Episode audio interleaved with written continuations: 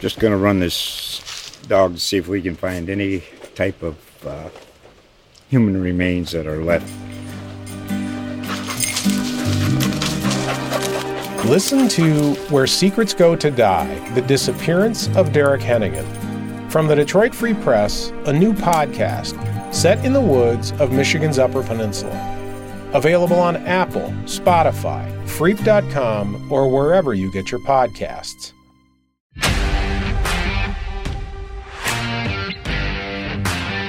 Hello and welcome to the Cowboy Chronicles, the Oklahomans Oklahoma State Football Podcast. I am your host Scott Wright, joined by Jacob Unruh. And Jacob, this is the post-game edition of the way closer than it should have been 27 to 13 win over Central Arkansas, an FCS program. A uh, very odd, very interesting night at Boone Pickens Stadium that uh, that that we just witnessed.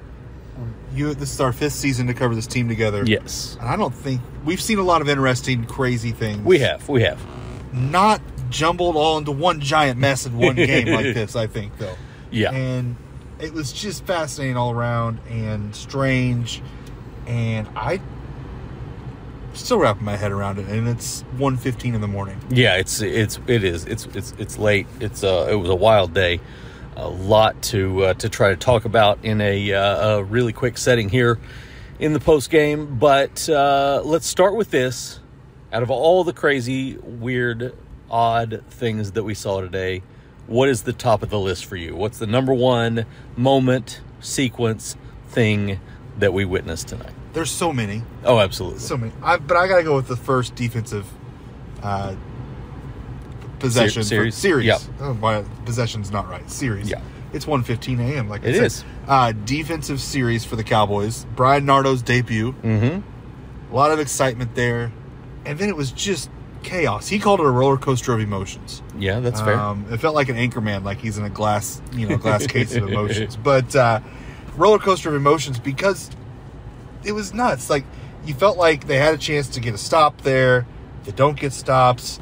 They get gashed a little bit. All of a sudden, Central Arkansas scoring a twenty-yard touchdown, and you're like, "Oh boy, here we go!" But Mhm. a penalty takes it back. Five-yard penalty. It's all of a sudden they score on the same, the next play, pretty much the same play, twenty-five yards. You're Yeah. just like, "What is going on?" Penalty takes it back. You're thinking this is chaos. Then OSU gets two defensive penalties, including pass interference, gets them inside the ten, and you're just like, "Well, this this is just going as poorly as it possibly can," Mhm. and it's so chaotic. And then they hold to a field goal, and you're like, well, "That's that's a good small victory." Yeah. Then Korie Black blocks the field goal, yes. and all is well in the world. And then OSU settles down defensively, has some some spots that pop up on them. They're playing pretty vanilla, playing a lot of base. Never showed a four man front Mhm. um, that they talked about doing at times. Held a lot of stuff, gave us some yards, but overall, the defense was pretty good. Yeah, yeah, it was. And before I get to my uh, my my crazy thing, fifty nine yards allowed on that first possession for Central Arkansas. The rest of the first half, only sixty seven total yards. That was a really impressive turnaround, considering the way that first drive felt. It felt like like like things were going to crumble quickly Yeah. for that defense. Well, and Mike Gundy talked about the tackling was so bad in that first Yes. drive, particularly because they hadn't hardly tackled, they hadn't done live tackling, Right. and it showed. It looked like they had no idea. I mean, Collin Oliver looked at the, I think uh, Shunderic uh, Powell Mm-hmm. was right there with him. All he had to do was reach out and touch him, and instead he just ran away from him. And I was like, "What's what's Collin Oliver doing?" And so it was it was bizarre, um, a bizarre start to Bryan Nardo's career, um, but definitely settled down, and he looked like he's going to be okay. Yeah, they had a couple of long touchdown drives in the in the second half, obviously that made things interesting. Uh, but as a whole, I thought the defense was uh, was was overall pretty solid. They held when they needed to, and like I said, they were they were in base a lot. They weren't doing a lot of creative things. And listen, this defense is still learning. There's still there are going to be moments when guys are out of position or a little bit confused, and it and it causes them to hesitate for a moment. All those sorts of things are going to continue to happen with this defense for a while. Well, they kept getting burned with those flat passes. Yeah, they did. That was point. that was the one thing they didn't seem to have an answer Yeah, for. and Gundy said, you know, we couldn't figure that one out, but he said they have an answer and way to figure it out, but they couldn't figure it out on the fly. Is what I kind of understood that to say. Like Exactly. they just kept getting beat a little bit on that, but I don't worry too much about that in the long. Yeah, I think they get that that figured out. Uh, the the the top of the list for me, as far as the wacky stuff that we saw tonight, Korie Black blocks two field goals in one half. Yeah. Like it's it's it's insane. There were a lot of really interesting special teams moments, uh, but that was the top for me. They then, then Cody Walterscheid ends up blocking an extra point later, and it's just it, the the whole thing was was Well, crazy. And people aren't going to know this because they're not, you know, the press box has an announcer and announces Mm-hmm. the plays. They credited Korie Black with the block for like five seconds. And I was Yeah. like, wait, Korie Black again? Right. Like a third time? Like, this is this is insane. And then they Yeah. corrected it to Walterscheid. And, and, and it was just like to see a guy do that. And I asked him about it, and he was just like, you know, I couldn't believe that they didn't adjust Yeah, and I was able to come free a second time. Yeah. And he's like, they didn't touch me either time, and and, and I think someone asked, you know, kind of what let him get there, and he was like, oh, I'm, I'm fast. And Yeah. it's like, well, yeah, he's pretty fast. So I He mean, is. it was it was remarkable. I I had never seen anything like that before. yeah. Also, very difficult to say Korie Black blocked a field goal. Yeah, a lot easier to write than say. Yeah, and it's not nearly as fun as saying cornerback Korie Black, which is Oh, one of my corner- favorite. cornerback Black. I like it. which is one of my favorite phrases, uh, centering around that particular player.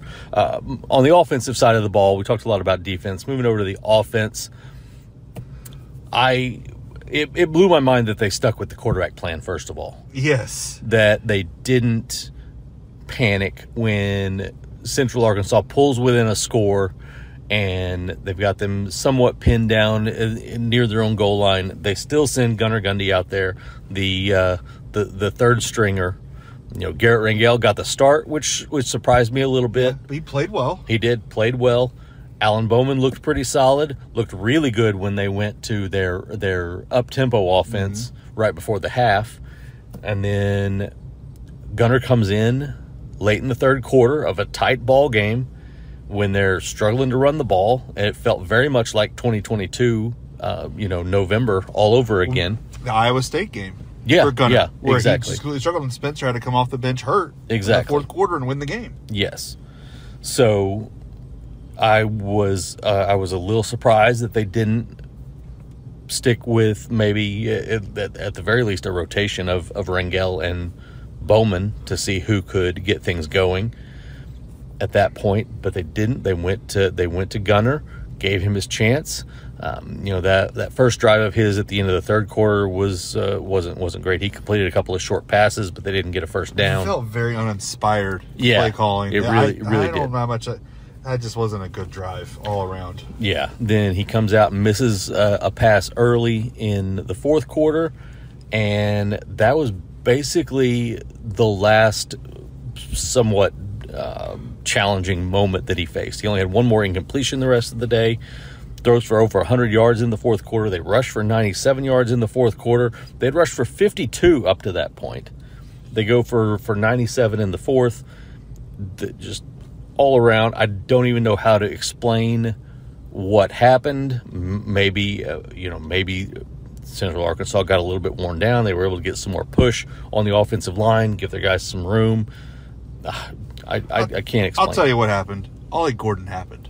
Well, that was a big part of it. Ollie Gordon Absolutely. didn't touch the ball in the second quarter or the third quarter. Right. And all of a sudden, in the fourth quarter, he gets the ball, and everything just explodes. Yeah. I mean, he has so much energy, so much of a spark. And then he hurdles a guy, a guy who's six feet tall, who is pretty Yeah. much standing upright. Yes. And he hurdles the guy. And that, I've never, like, that was incredible. It was And impressive.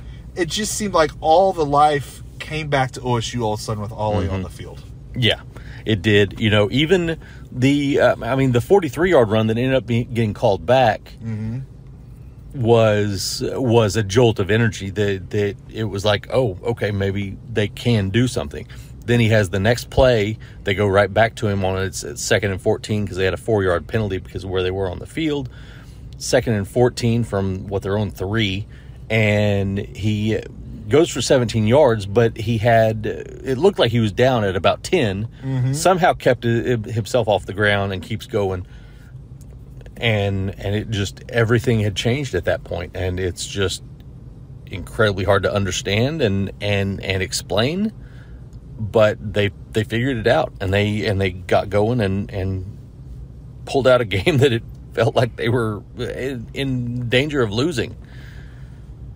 Really, just like I said, so many odd things about about this whole I game. mean, you got punters who haven't punted in college, booming sixty-yard punts. Right?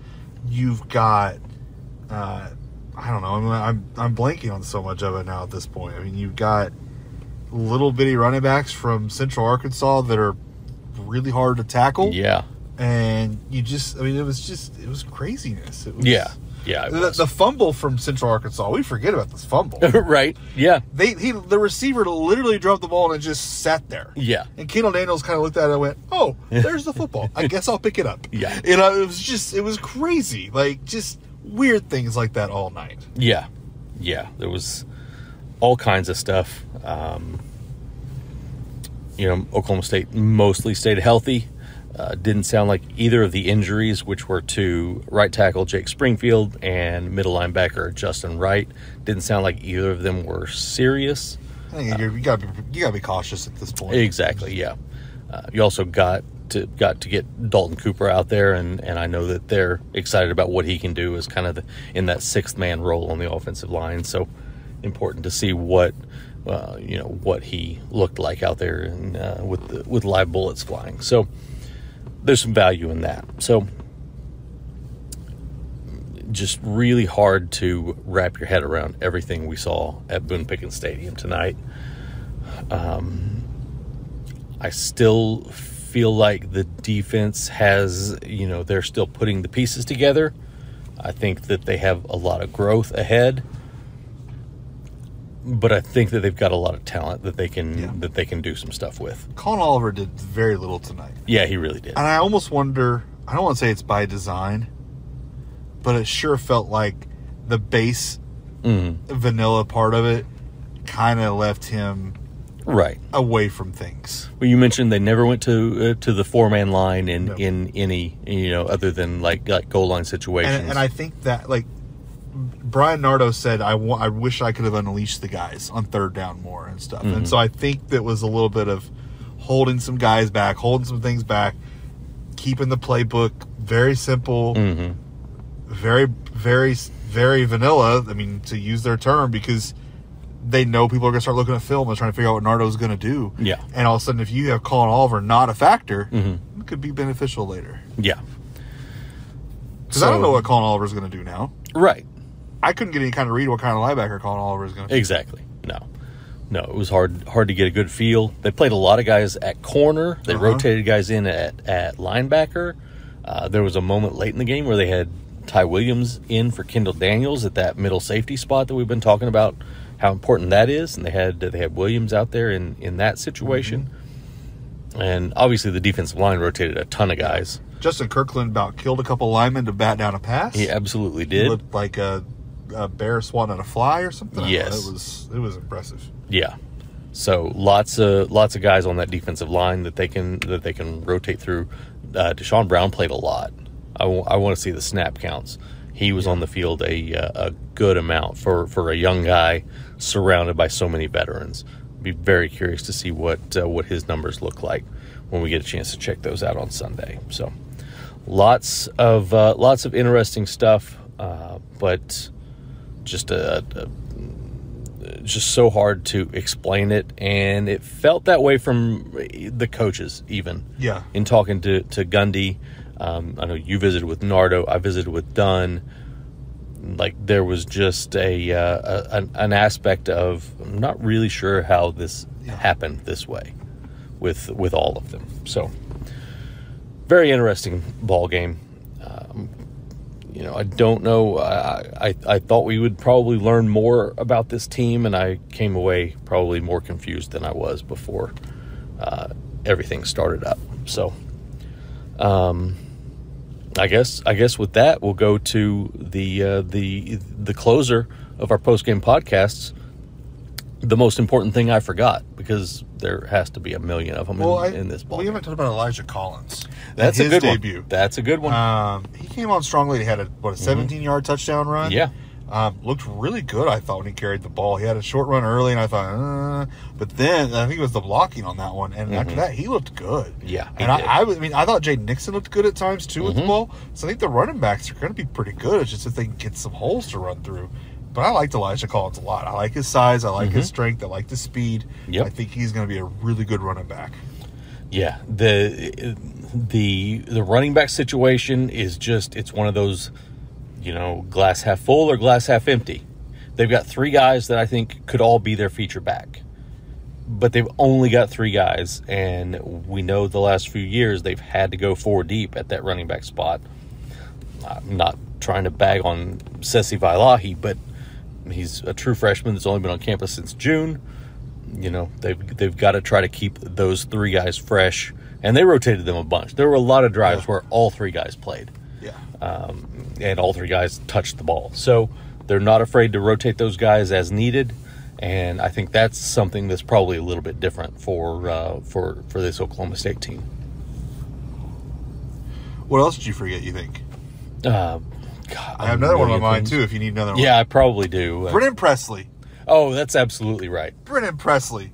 Man, that guy, what can't he do? Right. Well, the most impressive thing to me was that there's obviously, like there probably should have been two years ago, a very concerted effort to get him the ball in a variety of ways. Yeah. We, you know, he was in the slot a ton. They threw to him as much as they could, but they they lined him up in the backfield a couple of times. One one time he flares out on. It went down as a touchdown ah, reception. it's a I know it. backwards It was a pass. lateral. It, was, was- a an 11 yard rush for a touchdown. Yes. But anyway, it's, My favorite part uh, of that play was though was he went in motion. He ran a circle around Garrett Rangel and Right. got in a spot. I Yeah. was like, "What is this? This is this is a fun Yeah. wrinkle." Like Mm. it's just how like it was almost like he he like uh, just made it up on the spot and it was like Right, He had, he was handing out candy that day at practice and decided I'm just Yeah. gonna run a circle around Garrett Rangel and it worked. Yeah, exactly. Um, you know, they they lined him up back there and just handed him the ball one time. Um, You know, they they they're you know Gundy said they wanted want to have him in the 12 touch a game range, and I assume that includes his special teams work. He had So- nine today. Yeah. if you don't include fair catches on punts. Or right whatever. yeah so that's uh, that's that's a good one because that is going to be interesting to watch and i'm going to go ahead and throw in one last thing that i that i that i forgot um, you know we should have we should have done a whole segment on on transfers because there were a lot of them but but De'Zhaun Stribling looks like he can be a serious playmaker. I think he's going to be a problem for uh, defenses. yeah. I I kind of wondered about that. I hadn't. I mean, he was good at Washington State. Yeah, he was. And OSU has success and they bring in guys from Washington State. Mhm. Think of Tay Martin, for Yep. example. He's not as big as Tay, right? Uh, Uh, taller. a little taller. Yeah. He doesn't seem as thick as Tay. Maybe, No, doesn't look. Because I kept confusing him for Brennan Presley, which blows my mind. Yeah. But I think there's a little bit of possibility in that. Mhm. I think there that he's going to be a really dynamic outside receiver, and then when you mix in Bray on the other side, a guy that that they can, I think, throw the fade to and and do some some different things like that with. Man, I think I think they've got a good variety in the skill sets of their receivers that they're going to be able to work with and I don't I I know, I know I counted at one point and it was nine guys had had caught passes whenever Josiah Johnson caught a couple there in the third quarter, um, and that's not counting Quentin Stewart who had his play wiped out by a penalty. So ten guys catching passes. That's that's a, a, pretty impressive number, and there and there were guys that, that didn't get chances today. So They didn't throw to Braden Cassity. I'm a little disappointed. I just wanted to see that long hair flow in the wind as Right. he ran with the football. Uh, I was more disappointed that they didn't throw to Leon Johnson. Uh, Oh, yeah. But uh, I, I, I honestly don't even know that he made it on the field. I don't know that he I'm not participated. sure he.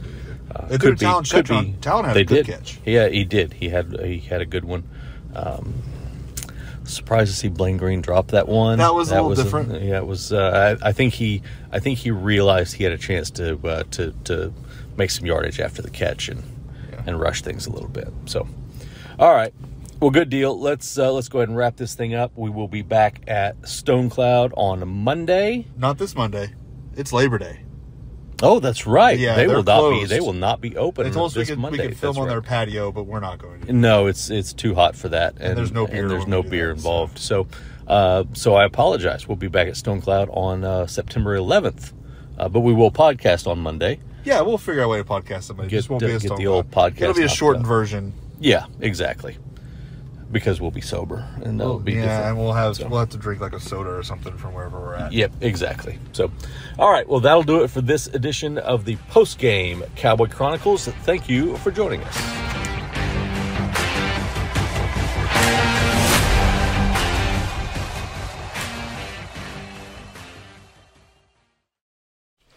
Just going to run this dog to see if we can find any type of uh, human remains that are left. Listen to Where Secrets Go to Die The Disappearance of Derek Hennigan. From the Detroit Free Press, a new podcast set in the woods of Michigan's Upper Peninsula. Available on Apple, Spotify, Freep.com, or wherever you get your podcasts.